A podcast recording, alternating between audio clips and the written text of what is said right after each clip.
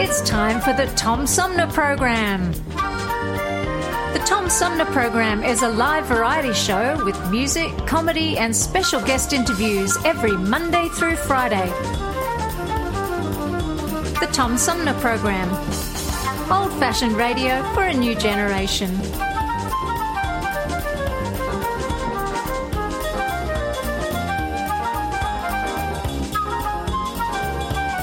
Theme music is Fruit of the Louvre, provided by Flint composer producer Howard Eddy.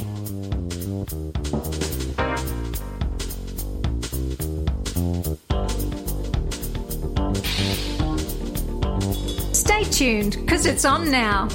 Old fashioned radio for a new generation. The Tom Sumner Program. Have you lost your job and your healthcare coverage due to COVID 19? You're not alone, and Genesee Health Plan can help. I called and they provided healthcare enrollment over the phone with Medicaid, healthcare.gov, and Genesee Health Plan. They made sure I had access to doctor visits, my prescriptions, and more. Getting healthcare coverage can be confusing. You don't have to do it alone. Get help with GHP. Call 844 232 7740 or go to GeneseeHealthPlan.org. We're in this together, and together we'll get through it. Hi, I'm U.S. Senator Debbie Stabenow, and I'm listening to the Tom Sumner Show. Hey, good morning, everybody. Welcome to the show. I'm Tom Sumner. We got a great one on this New Year's Eve Eve. Coming up uh, next hour, we'll have it's it's Wednesday, of course, so it's uh, armchair politics in the second and third hour uh, of our three-hour tour. It is a uh, two-hour weekly roundtable uh, looking at politics from local, state, national uh, headlines and current events, plus uh, quotes and uh, those weird and wacky stories we call the X Files. But today we're going to be uh, um, kind of focusing on uh, 2020 in hindsight, which is kind of flipping the script there a little bit. But uh, during this first hour, something brand new um, a book called Whose Right Is It? The Second Amendment and the Fight Over Guns, but geared toward young audiences. And uh, my guest this hour uh, has an English degree from Harvard University and uh, a Juris Doctorate from Yale Law School. She has worked for the United States Court of Appeals uh, for the Second Circuit and uh, at a New York litigation firm. She now works in protect uh, to protect reproductive rights and access to reproductive health care. And yet, her first book is about the Second Amendment. Her name is uh, Hana Bajramovic, and she joins me by phone. Hana, welcome to the show. Thank you so much for having me. Did I say your name okay? You did perfectly, actually. good, good. I'm glad because I'm not typically very good with names, Hana, and and uh, I, I, was actually practicing both your first and your last name, but um, hopefully we'll spend more time talking about your book than about your name. Um, the the book, um, first of all, this is a, a, somewhat, no pun intended, combative uh, topic um, why gear it to young people? Sure. So I think that's probably the first question I get asked. But um, it actually it seems pretty straightforward to me because it's a problem that affects young people directly. Um, you know, there are school shooter drills. Kids pass through metal detectors on their way into classrooms. Many have to wear uh, clear backpacks to school. It's a problem that faces young people every day. Um, the American Psychological Association recently released a report uh, that said something like 75% of Gen Z youth uh, report feeling stressed about uh, mass shootings or school shootings. Um, and so it's a problem that faces them all the time, and yet the existing literature on the topic was geared towards an adult audience. And so I thought um, you know, it would be good to put together sort of an all-in-one book that covers the history, the politics, uh, and the policy around guns and gun uh, and gun advocacy and the Second Amendment for a for a younger audience, 10 to 14. Well, let me ask this: what what is the recommended age group for this uh, for this book? So we have it listed for a 10 to 14 year old, but I think, you know, it, even for older people, um, adults, it can it, it's still useful. I think something that I really like about the book is that we put in a lot of charts and graphs, and for me, at least as a visual learner, I find that to be useful even as an adult. So even for folks who are older, this might be a good way to enter enter the topic area. You keep saying older. I, you're making you're making me feel old. Um, oh, I mean older than ten to fourteen. I, I get it. I get it. I'm just having a little fun with you. But how did how did you become interested in this particular subject? How did it land on your desk? Sure. So it was actually a podcast that got me interested. Um, there's a podcast called More Perfect um, about the constitutional amendments, and their episode on the Second Amendment was very surprising and interesting to me. Um, you know, I had gone to law school. I felt like I was up on uh, the cases, and yet there was so much that surprised me about the history of the Second Amendment, um, and that sort of sparked conversations and research, and uh, and led to the book. How did how did it become so controversial? Yeah, so it's an interesting story. Um, so the Second Amendment uh, reads A well regulated militia being necessary to the security of a free state, the right of the people to keep and bear arms shall not be infringed.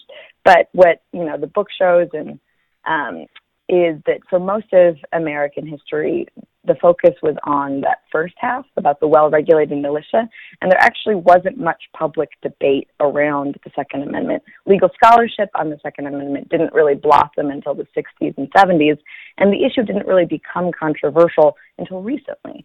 Um, until, you know, so these, these are one of this, when I mentioned learning surprising things uh, about the Second Amendment. One of the things I learned that was surprising was the the change in the NRA over time too. So the NRA started as sort of a sportsman's outdoor riflery organization, and over time transformed into the political powerhouse we know today. Well, it's um, literally called the National Rifle Association.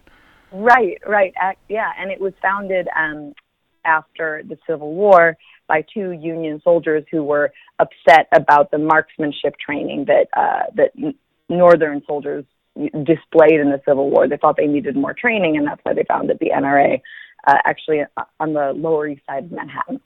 Um, and so over time, the the the NRA transformed from sort of this outdoors uh, organization, riflery organization, to a political organization, and they helped change the meaning of the Second Amendment or the public meaning of the Second Amendment to be about the individual right to bear arms, the second half of the amendment that I read uh, a little bit ago. Um, and so when that all changed, it changed also like in the courts. Uh, the Supreme Court in 2008, in the case of District of Columbia versus Heller, held that it was an individual right. And that's when you really start to see sort of more controversial the Second Amendment become more controversial and more polarized and more partisan is after that big Supreme Court case in 2008.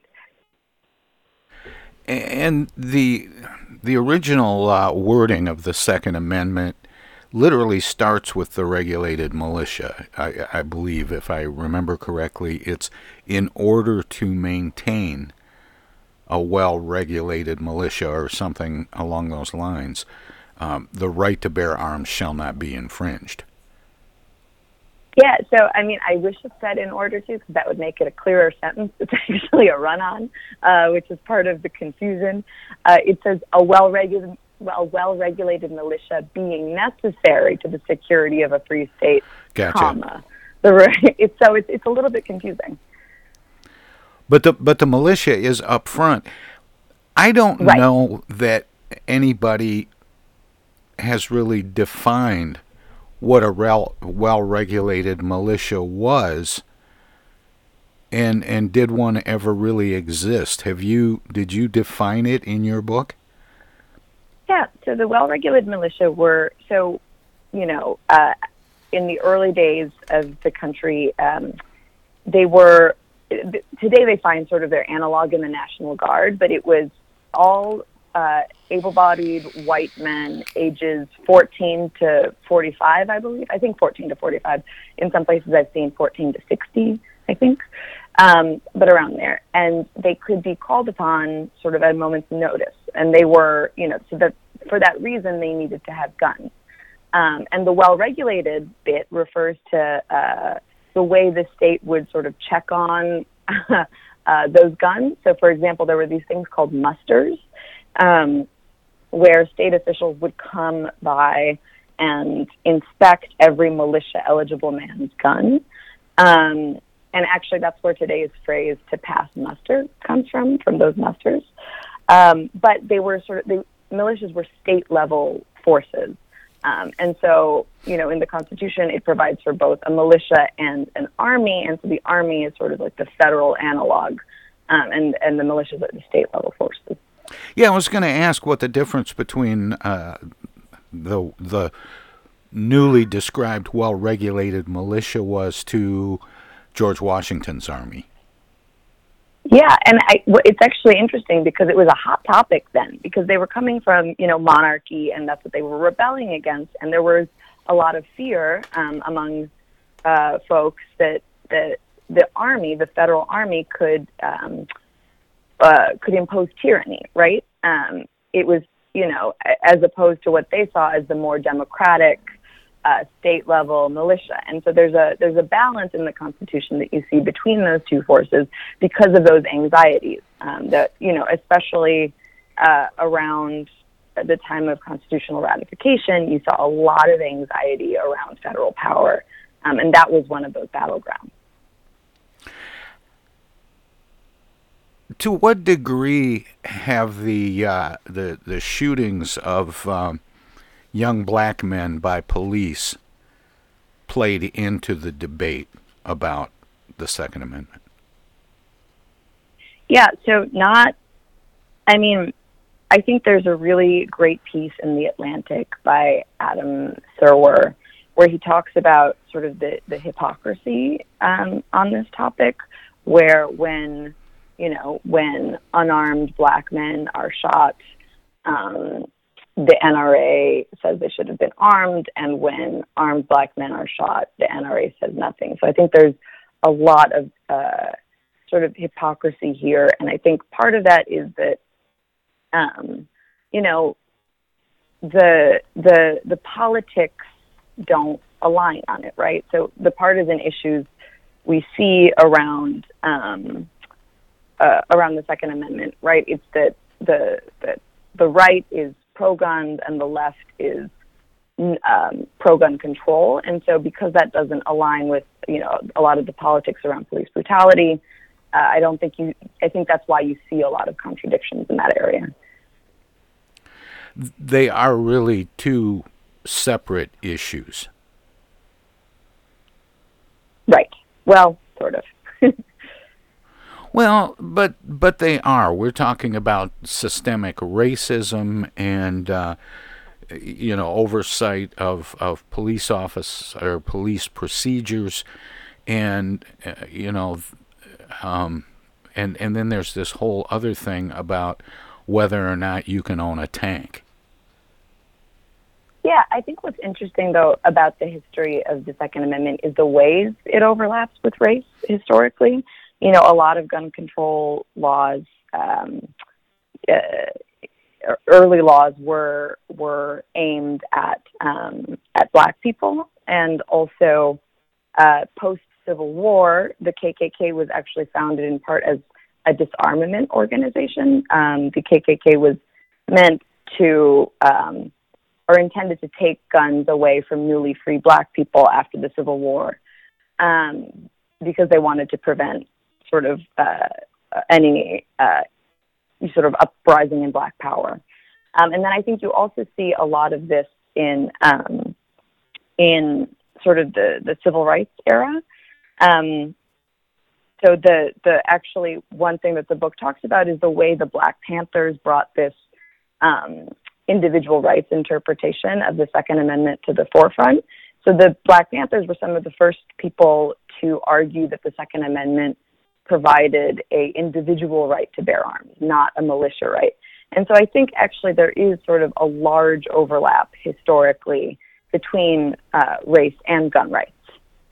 interesting. I want to talk uh, some more about about this and, and about some of the things that surprised you in that podcast you mentioned a little earlier.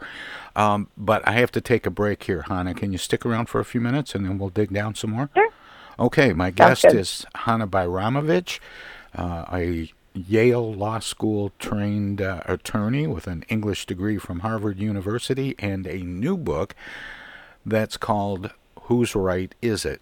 the Second Amendment and the fight over guns. I keep wanting to say whose right is it anyway. Um, but but we're going to take a short break and let our broadcast partner squeeze a few words in, and then we'll be right back. Hello out there, everybody. It's me, Tigger. T-I-double-G-R. That spells Tigger. And don't forget to remember to listen to Tom Sumner program on account of because he's so bouncy. I'm Julie Lopez with Crime Stoppers. Have you ever wondered what to do if you have information about a crime or the whereabouts of a felony fugitive and you want the police to know but you need to remain anonymous? Well, here's what you can do. You can go to p3tips.com or download the mobile app. You can go to Crime Stoppers of Flint and Genesee County's Facebook page and click on the Leave an Anonymous Tip tab, or you can call 1 800 422 jail. All methods are anonymous, and if your help leads to a felony arrest, you may be eligible for a cash reward. Remember, your voice matters. Wearing a mask helps prevent the spread of COVID 19. Wear your mask correctly. Wash your hands with soap and water for at least 20 seconds before putting on your mask. Holding the ear loops or ties, make sure the mask covers your nose and mouth and secure it around your chin. Try to fit it snugly against the sides of your face. Make sure you can breathe easily and keep the mask on the entire time you're in public. To learn more, visit cdc.gov slash coronavirus. Hi, this is Tom from the Tom Sumner Program. If you like talk radio that makes you think without telling you what to think, check out our whole show weekdays from 9 a.m. to noon Eastern at TomSumnerProgram.com. Selected segments are also available on this and other radio stations, but you can hear us anytime. Daily editions of the Tom Sumner Program repeat online all day and night on the show's website. Past shows can be found in the website archives. My long format interviews with New York Times best-selling authors, photographers, and writers from National Geographic, as well as artists, musicians, candidates, and elected officials, are made possible by listeners like you. Support the Tom Sumner Program and Civilized Talk Radio. Visit our website at TomSumnerProgram.com and become a member. You can make a one time gift or become a sustaining patron by taking the link to the Tom Sumner Program Patreon page. Thanks for listening and thanks for your support.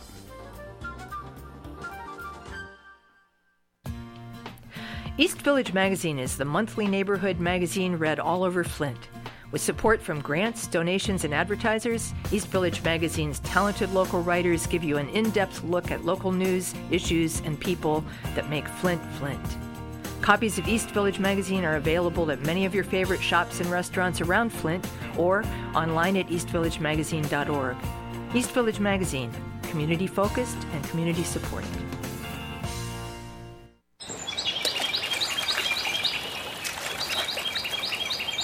Imagine a journey down a picturesque riverway.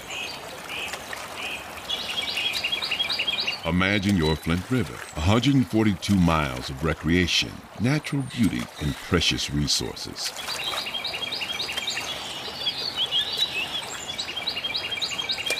The Flint River is a vital resource that is available for all to use and enjoy.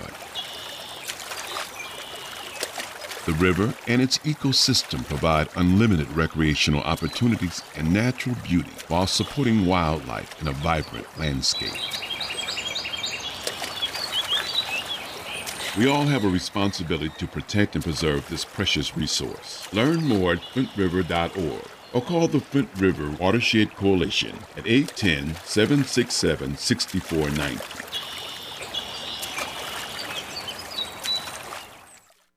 Technical assistance for the Tom Sumner program is provided by Swiftlet Technology, engineering and IT services at swiftlet.technology. The Tom Sumner Program.com.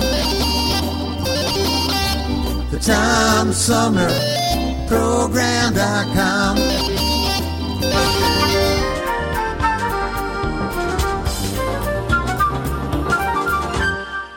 This is Congressman Dan Kildee, and you're listening to the Tom Sumner Program. Hey, welcome back, everybody. We continue now with my conversation with the author of a new book called Whose Right Is It? The Second Amendment and the Fight Over Guns.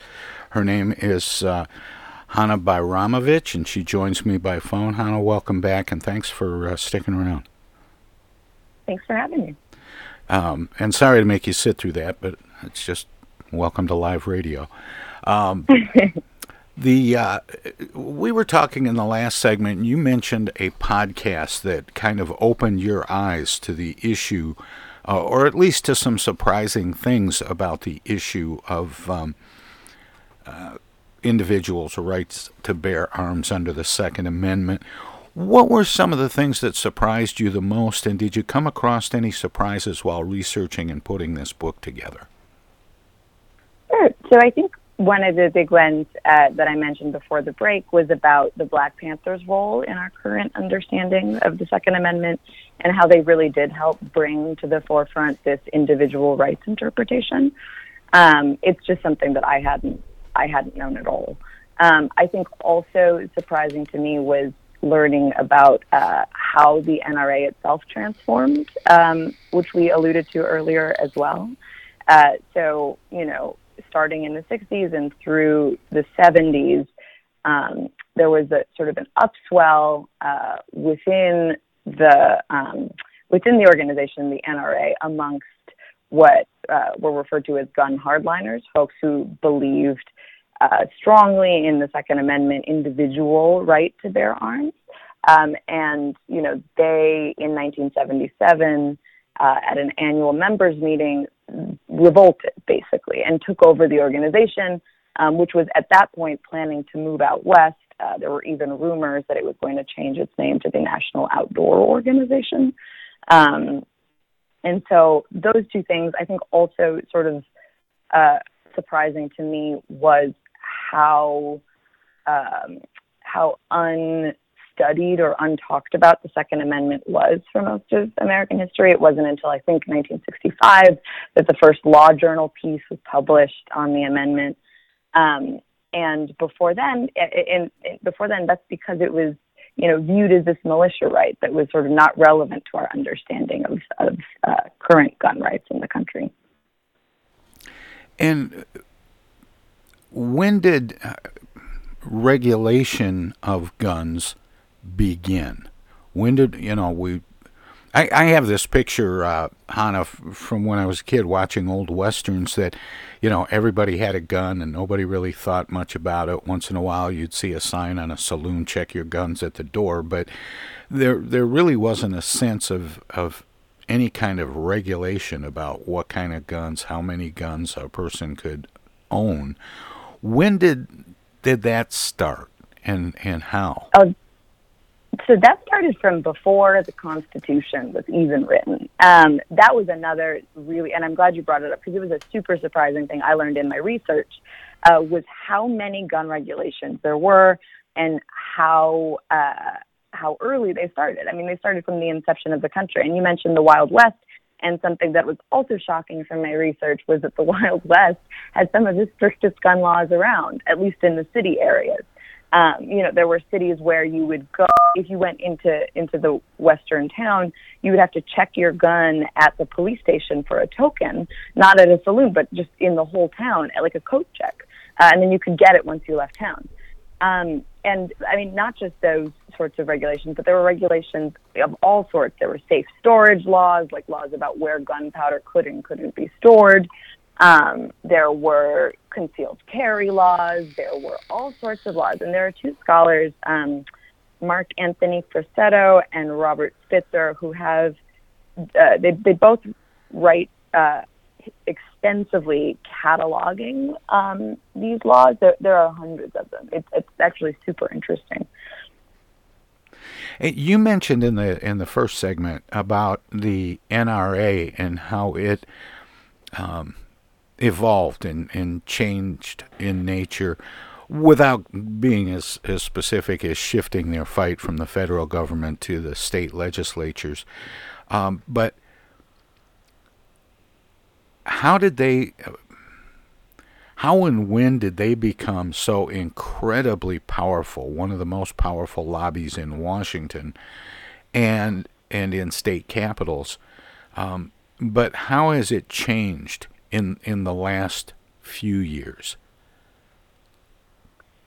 Sure. So I think they had a lot of very uh, clever strategies. Um, it, so starting in sort of around you know 1977 when their their strategy focused to be more political, um, they they they really focused on state legislatures uh, and you know worked at the state level to to change gun laws, uh, perhaps not in the most intuitive ways, but in ways that wound up being really um, uh, effective in the long term. And one example I can give is what's known as preemption laws. So preemption law is when like a, a larger body, like a state, passes a law that uh, preempts um, any laws from a, a, smaller body like a like a city or a municipality.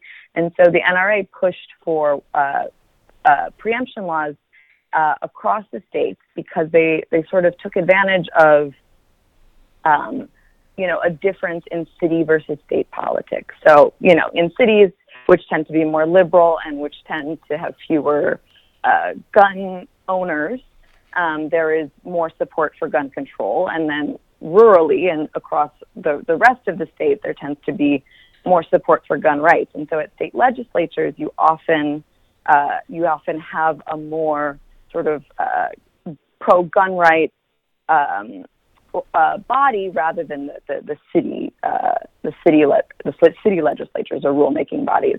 And so when they passed these preemption laws, what they were able to do is have states say, okay, if a city passes a gun control law, uh, we're preempting that. Like we as a state are preventing that from happening. And so those were that was one of sort of the many uh, state level actions they took that wound up being very effective. Um, and so I think that's part of of how they built up their power to to sort of get back to your question. And then another thing that that my research uh, revealed was they adopted what is known as or, or a strategy known as uh, the hassle factor, uh, which is this idea that if you make it very, very costly and difficult for politicians to oppose you, uh, you prevent them from doing so. So, you know, for example, if a politician does not support uh, an NRA backed bill, uh, you the NRA would get its members to write them letters, to call their offices. They would put up billboards uh, and essentially ensure that that person would not be reelected. And I think that is probably the primary primary way they they continue to maintain power. It and it has become highly politicized. Um, people that support gun regulation tend to be coming more from the left, and the people that that support the NRA and um, unrestricted uh, gun rights tend to come from the right. But that seems to be changing a little bit, and the and the power that the NRA has over politicians seems to be a little bit in decline. Because for years, um, the NRA would just simply not react to scenes of mass uh, violence and shootings uh, and and various uh, kinds of gun involved crime. Um, and and now they seem to be taking a, a second look at that. Um, yes. Yeah, no? I think I so I think maybe my my arc of history is like a it's very long on this one, and so I see uh, I see sort of you know before District of Columbia v. Heller, um, uh, the the 2008 case that enshrined the right to bear the individual right to bear arms in the Constitution. Um, I think you saw more bipartisanship and you saw more um, uh, sort of NRA acceptance of certain um, sort of non-radical gun control um, policies like background checks, universal background checks, and things like that, um, and and gun-free zones in schools, um, things that are not terribly controversial. You saw more bipartisan support of those, and then I think after the District of Columbia versus Heller, and after the Second Amendment right or the individual right to bear arms became a constitutional right uh, you actually saw deepening polarization um, and increased partisanship around these issues. I, I, in recent years, you, you, do you mean sort of in, in the post Parkland uh, era, where it becomes sort of much harder to ignore these issues? Is that what you're referring that, to? Yeah, that's that's about? what I'm talking about yeah. in the recent years, especially yeah. some of the young people that have come out and right. they've been, you know, the the NRA has has been really good at taking on politicians, but taking on young people, it's hard to do that and look good. Right, exactly. And I think that that's one thing that is shifting um, is that, you know, you have, I mean, there have always been, there have long been youth led movements, but I think that they are sort of more in the forefront. Uh, I think especially post Parkland. Um, and I think you're right that it is a lot easier to oppose a political rival than it is to oppose, you know, a 17 year old who is directly impacted by the problem. And is it the attention that those events get that is uh, chipping away a little bit at the uh, power of the NRA? You know, I mean, I just there have been these events for years, and I think you know, starting sort of with Columbine in 1999. Um, there, there, there have been many, many mass shootings uh, that have sort of, you know, uh, taken center stage in the in in the media. Um, but recently, I think that you're right that it's sort of the rise of youth-led movements, um, in particular, that have changed the narrative a bit.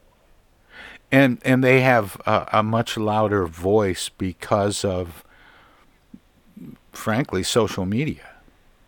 Right. Right. Exactly. It's it's allowed people. I mean, there, like you said, there have been youth movements before, but they didn't have the the venue, the medium, to reach a lot of people the way they can now. Right. Social media is really a democratizing force in that way. Well, when it's used that way. Right. it it can another it, topic for another day. yeah, it it really is, and and that may be coming up here uh, in about uh, well, a little over a week, um, when the House decides or when the Congress decides uh, whether or not to certify the electoral college result. Um, but but getting back to the, uh, the, the Second Amendment, there was something that you said about it being uh, about individual rights under the Second Amendment being codified in the Constitution. Is that through um, just judicial uh, uh ruling? Yeah, I'm sorry, I should have been clearer. Um, so the the 2008 case of District of Columbia versus Heller was, you're right, the judicial ruling that interpreted the Second Amendment and said the Second Amendment is and, you know, has always been, or at least, you know, has always been an individual right. And so the argument in that case, um, this was a case coming out of D.C. Uh, the, there was a security guard named Dick Heller, who wanted to own a handgun, but there was a ban on handguns in D.C. at the time. Um, and he sued. He said it violated his individual right under the Second Amendment. And so the argument uh, was District of Columbia argued, no, this is not an individual right. This doesn't protect you in any way. This is about militias only.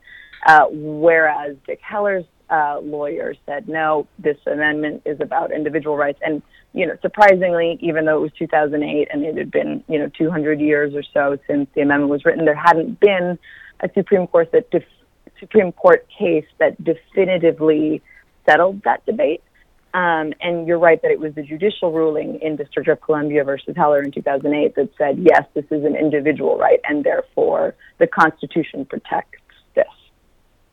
Yeah, and and it it, it basically and and correct me if I if I've got the wrong impression of this, but it sounds like they they took the the amendment the way it was written, the Second Amendment, and said that there were two parts to it. There was the reason for it, which was Mhm. you know in order to maintain a uh, uh, well-regulated militia, um, and the right to bear, bear arms shall not be ref, uh, infringed.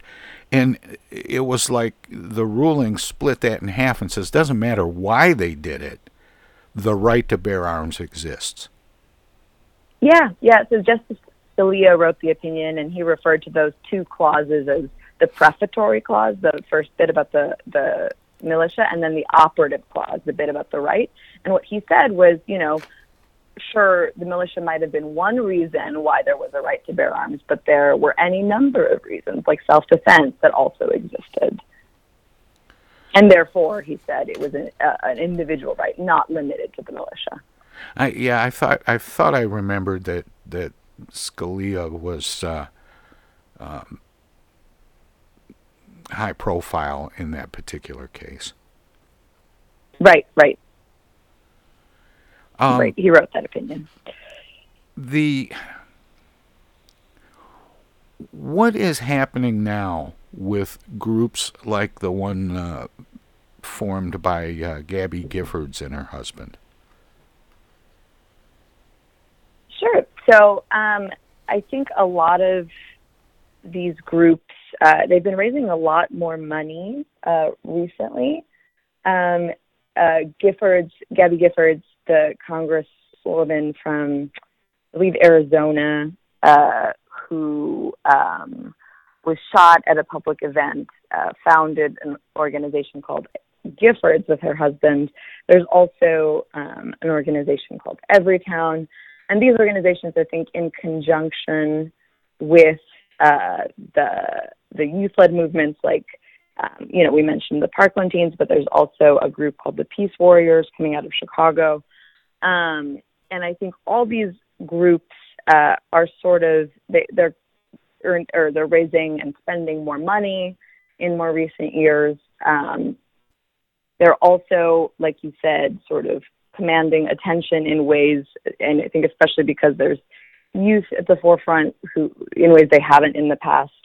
Um, and I think, um, uh, yeah, they're they're they're all sort of working to to change um, what they what they see as an imbalance in the the power between gun control organizations and gun rights organizations. Um, how do you see this moving forward? Does it stay contentious, or will will we ever go back into one of those those phases where there's bipartisan understanding of w- how the right exists and coexists with reasonable regulation? Oh, I wish. I think that it's actually it's an issue where there is a lot of room for bipartisanship uh, if if Congress would take it. Um, you know, there are lots of I think uh, remedies that that both sides could probably agree on, but like you said, it is um, it's a really partisan issue, and everything seems to be becoming more partisan by the day, not less partisan. Um, and it's hard to see things changing, uh, but I would be happy to be surprised. is is there an example um, that that relates to gun rights like the one for free speech? You, you know, we, we we have the right to free speech, but we can't yell fire in a crowded theater. Is is there a comparison in the in the gun debate like that? Yeah, yeah, there is. So the, the, what's interesting about the 2008 District of Columbia versus Heller um, uh, case is that there was a paragraph in that opinion where Justice Scalia said, you know, just because I'm saying this is an individual right, that doesn't mean it's an absolute right. And there are certain places, like schools or uh, other sensitive areas, where uh, you can ban guns or prohibit guns. Uh, and there are certain, you know, groups of people who you can uh, prohibit from owning guns. And so what that's been taken to mean is, you know, that you can prohibit people who have committed felonies, for example, from owning guns. Um, and so I think, you know, that certain zones without weapons, uh, certain uh, groups of people who you prohibit from owning weapons. I think all that is sort of like the carve out that is probably the analog to um, to the the theater. Well, I'll tell you, this is a, a fascinating subject. The name of the book is uh, "Whose Right Is It: The Second Amendment and the Fight Over Guns" by uh, Hana Bajramovic. Uh, um, and and where where are you currently working? I'm in New York. Okay, okay, and I've I've read in a couple of different uh, spots that this is your first book. Um, do you suspect it's the first of many? Uh, yeah, yeah. I'm starting on one now um, on the 14th Amendment. Sort of similar structurally, you know, history, policy, politics. Um, yeah, and hopefully that'll be out, you know, the next few years. Well, I appreciate you taking the time to talk with me this morning, uh, Hana. I always give guests an opportunity to let listeners know where they can find out more. Um, do you have a website for you or the book? Yeah, for me, uh, the book is on there. It's my first name, last name dot com, dot com, uh, H A N A B A J R A M O V I C dot com. Well, Hana, thanks so much. It was a, a honor and a privilege to meet you and to get a chance to talk with you a little bit. Thanks so much for chatting with me. Your questions were very thoughtful and insightful, and I, I really enjoyed it. Well, thank you. Take care. Oh, and Happy New Year. Okay. You too. All right. Bye bye. That was uh, Hana Bajramovic. Um, she is the author of a new book called um, Whose Right Is It? the Second Amendment, and the fight over guns. Now, we're going to take a short break, let our broadcast partners squeeze a few words in, but then we've got armchair politics coming up at the top of the hour. But in the next segment, we're going to hear some sound bites from uh, 2020, the year it was, and then we're going to provide uh, some 2020 hindsight of 2020 uh, through the eyes of armchair politics, our weekly roundtable. We'll have our roundtable regulars, Flint's premier political pundit Paul Rozycki on the left, and longtime Genesee County Republican Henry Hatter on the right.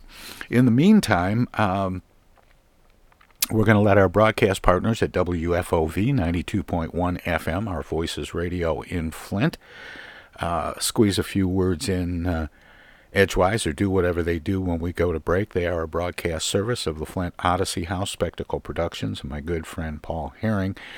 Um, if you're streaming us at TomSumnerProgram.com, we have some messages as well. But stay tuned. You're going to hear uh, some sound bites in the in the next segment that, uh, well, hopefully will uh, suggest that um, COVID 19 was not the only thing that happened in 2020. Stay tuned. We'll be right back. Hi, this is Joe By from the Blue Lions, and you're listening to the Tom Sumner Program. If you are sick with COVID 19 or think you might have it, take steps to help protect other people from getting sick.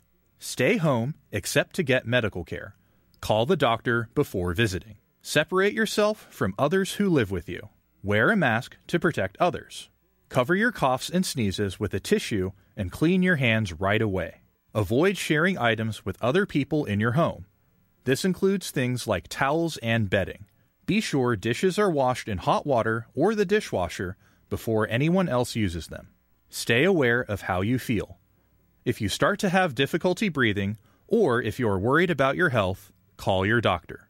For more tips, Visit cdc.gov. Hi, this is Tom from the Tom Sumner Program. If you like talk radio that makes you think without telling you what to think, check out our whole show weekdays from 9 a.m. to noon Eastern at TomSumnerProgram.com. Selected segments are also available on this and other radio stations, but you can hear us anytime. Daily editions of the Tom Sumner Program repeat online all day and night on the show's website. Past shows can be found in the website archives. My long format interviews with New York Times best-selling authors, photographers, and writers from National Geographic, as well as artists, musicians, candidates, and elected officials, are made possible by listeners like you. Support the Tom Sumner Program and Civilized Talk Radio. Visit our website at TomSumnerProgram.com and become a member. You can make a one time gift or become a sustaining patron by taking the link to the Tom Sumner Program Patreon page. Thanks for listening and thanks for your support.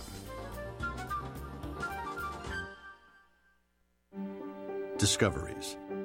They happen when we least expect them, in places we thought we knew. And discoveries have a way of teaching us a little more about ourselves along the way. Welcome to Flint and Genesee County, where up north meets down south. Home to Michigan's largest county park system and a vibrant culture. A place filled with discoveries we've yet to make throughout acres of beautiful lakes, wetlands, and woods, and in the diverse city beyond where the uplifting melodies of gospel choirs fill the air, where the work of renowned artists color the galleries and museums, where the fresh fruits and vegetables at the downtown farmers market awaken our senses, and where the cultural center and planetarium broaden our view of the world. Let's spend a few days enjoying the wonders of Flint and Genesee County, where the joy of discovery is pure Michigan. Your trip begins at Michigan.org. Those hands, no matter whose they are, can spread the germs of many common diseases. That's why I want you to realize how important it is to keep hands clean, to wash them regularly and always before meals with Lifebuoy, which not only removes dirt, but helps to remove germs. Teach the children this habit. Form it yourself. Always use Lifebuoy for hands and face as well as the bath. America, your children have an amazing superpower. That's right. They can help save lives by simply washing their hands. Just 20 seconds of thorough hand washing after they've coughed or sneezed or been outside can help fight against the dastardly spread of germs. Armed with only soap and water and hands, your superhero can protect you, your family, and everyone out there in America land. Amazing! Find out more at coronavirus.gov. A message from the CDC and the Ad Council. Tom Sumner Program.com. The Tom Sumner Program.com.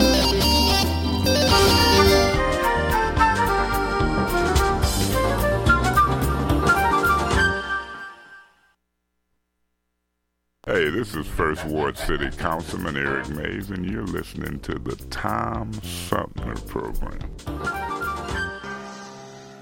Should old acquaintance be forgot and never brought to mind?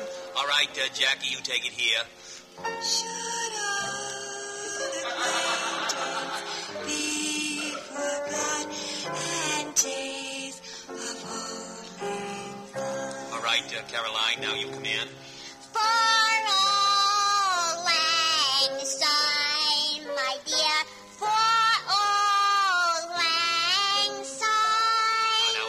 take it together with vigor.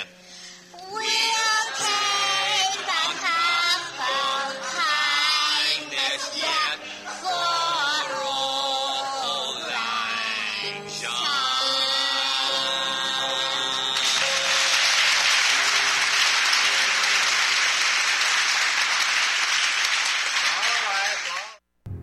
Further information of all senators, I'm about to send a resolution to the desk providing for an outline of the next steps in these proceedings. It will be debatable by parties for two hours, equally divided.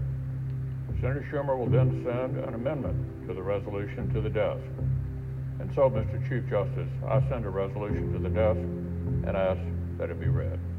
The clerk will read the resolution. The House of Representatives shall make its presentation in support of the articles of impeachment for a period of time not to exceed 24 hours over up to three session days. Following the House of Representatives presentation, the President shall make his presentation for a period not to exceed 24 hours over up to three session days. Mr. Chief Justice, Senators, and Counsel for the President, House managers on behalf of the House of Representatives rise in opposition to Leader McConnell's resolution. If the Senate votes to deprive itself of witnesses and documents, the opening statements will be the end of the trial. Is this all in the family thing, or or is this something that you had aspired to, Cynthia? Um, something I ex- aspire to. You know, um, I kind of feel like I've been on this road a long time with my husband, starting at um, his civil service to um, city council and then on to state representative. So, you know, I kind of figure I've been following along with it all these years and I kind of been in the background, but always been a servant of the people. So it's just been something that I've been really looking into doing and now it's the time. I feel like it is my time to step forward.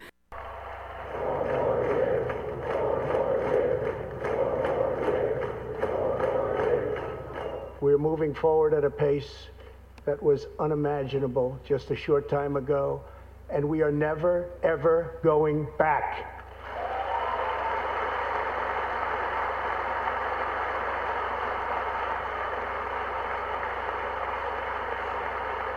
Rush Limbaugh, thank you for your decades of tireless devotion to our country. I am proud to announce tonight that you will be receiving our country's highest civilian honor, the Presidential Medal of Freedom.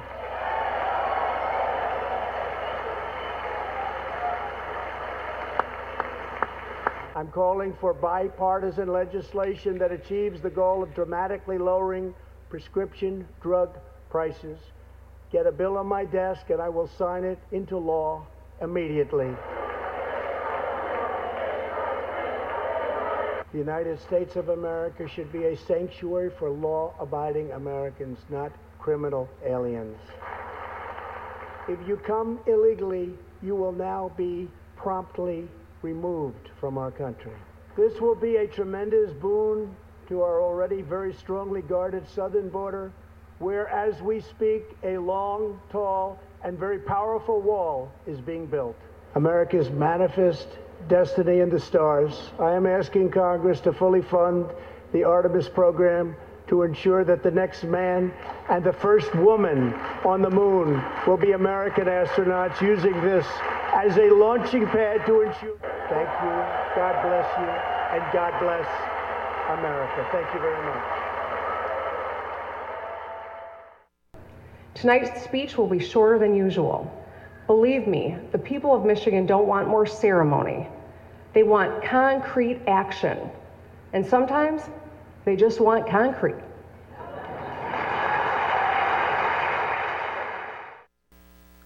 Prayer, planning, and partnership. Together, even six feet apart, anything can be accomplished if we unite our efforts, if we unite our strength, if we unite our thinking, we can win. The state of our city is strong, and we will get stronger the better we work together. Do you take a test every single day? No, no, but I take a lot of tests. Okay, and you don't know if you took a test the day of the debate? Uh, uh, possibly I did, possibly I didn't. If they vote out before the election, you are open to expanding the court? I'm open to considering what happens from that point on. Don't voters have a right to know where you they stand? They do have a right to know where they stand, and they'll have a right to know where I stand before they vote.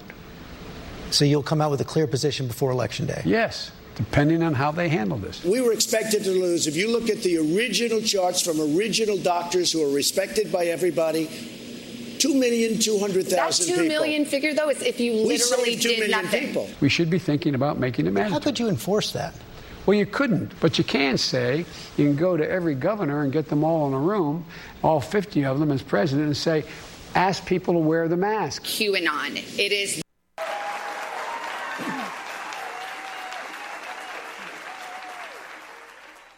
Well, the American people have witnessed what is the greatest failure of any presidential administration in the history of our country. Uh, When I look at their plan that talks about advancing testing, creating new PPE, developing a vaccine. Um, it looks a little bit like plagiarism, which is something Joe Biden knows a little bit about. Well, let's get. So I, but no, but Susan, I, this is important, Susan, I, I, and I I, want to add. But if, Mr. Vice President, I'm speaking. I have to I'm weigh speaking. in. Yeah, you So can have I- I- 15 I more wanna- seconds, and then we'll give the vice president Thank a chance you. to So I want to ask the American people: How calm were you when you were panicked about where you're going to get your next roll of toilet paper? How calm were you when your kids were sent home from school and you didn't know when they could go back? How calm Thank were you. you? Thank you, and thank you all for tuning in. You know, we know that tough times don't last, but tough people do. We've been through a lot here in Michigan. We've been through crisis before, where the country needed their countrymen and countrywomen to pitch in collectively to get through a crisis and rise to the occasion. Michigan once was the arsenal of democracy to win World War II. We need that same spirit now. We're working around the clock with doctors and hospitals and first responders to stop the spread and to save lives. But we need your help too. The state has launched a new volunteer website at www.michigan.gov forward slash fight COVID 19, where trained medical professionals can register to serve their fellow Michiganders by assisting hospitals in fighting COVID 19. State residents can also use the site to find out how they can help in their local communities by giving blood or donating resources or needed medical supplies. Whether you're a medical professional looking to volunteer or you're someone who can give blood or donate to your local food bank, everyone can help out. To get through this, we must all do our part. Stay home, stay safe, and save lives. The only reason we're here is to make sure that you got a voice. That's it. There we go. Don't think for a second. Don't think for a second that he represents who these cops are from all over the county and around this nation. We go out there to help people, not do that nonsense. There we I go. just want to tell you, where's, where's my man? Right there. Where's the Where's the gentleman? Oh, I think he took off. Okay, yeah, man. He took off. Pastor Hawkins, see, I'm just going to tell you, we want to be with y'all for real. So I took my helmet off and laid the batons down. I want to make this a parade, not a protest. You got little ones here, you got dogs, so what's up? So listen, I'm just telling you, these cops love you. That cop over there hugs people, so you tell us what you need to do. Walk with us! Walk with us! Walk with us! Walk with us! Walk with us! Walk with us! Let's walk with us! Let's walk. I don't know what they have to say. It makes no difference anyway. Whatever it is, I'm against it. No matter what it is or who commenced it, I'm against it. Your proposition may be good, but let's have one thing understood. Whatever it is, I'm against it. And even when you've changed it or condensed it, I'm against it.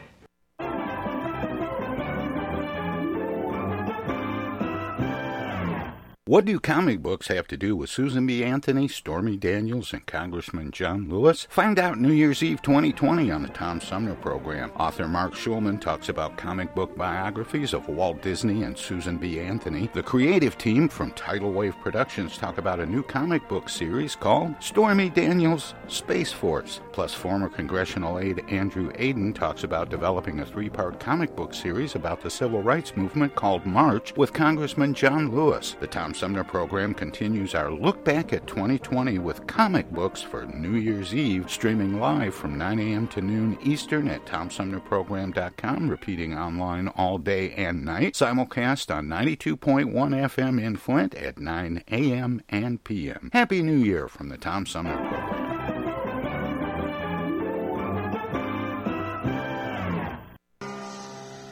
Should old acquaintance be and never brought to mind?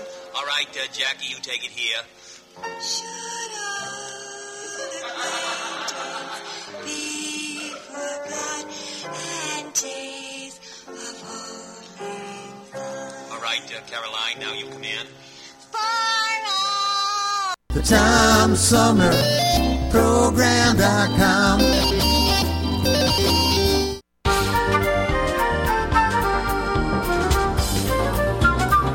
pilots, get off of my lawn. We're trying to do a radio show down here. It's a Tom Sumner program, don't you know? Go on. Go on, get out of here.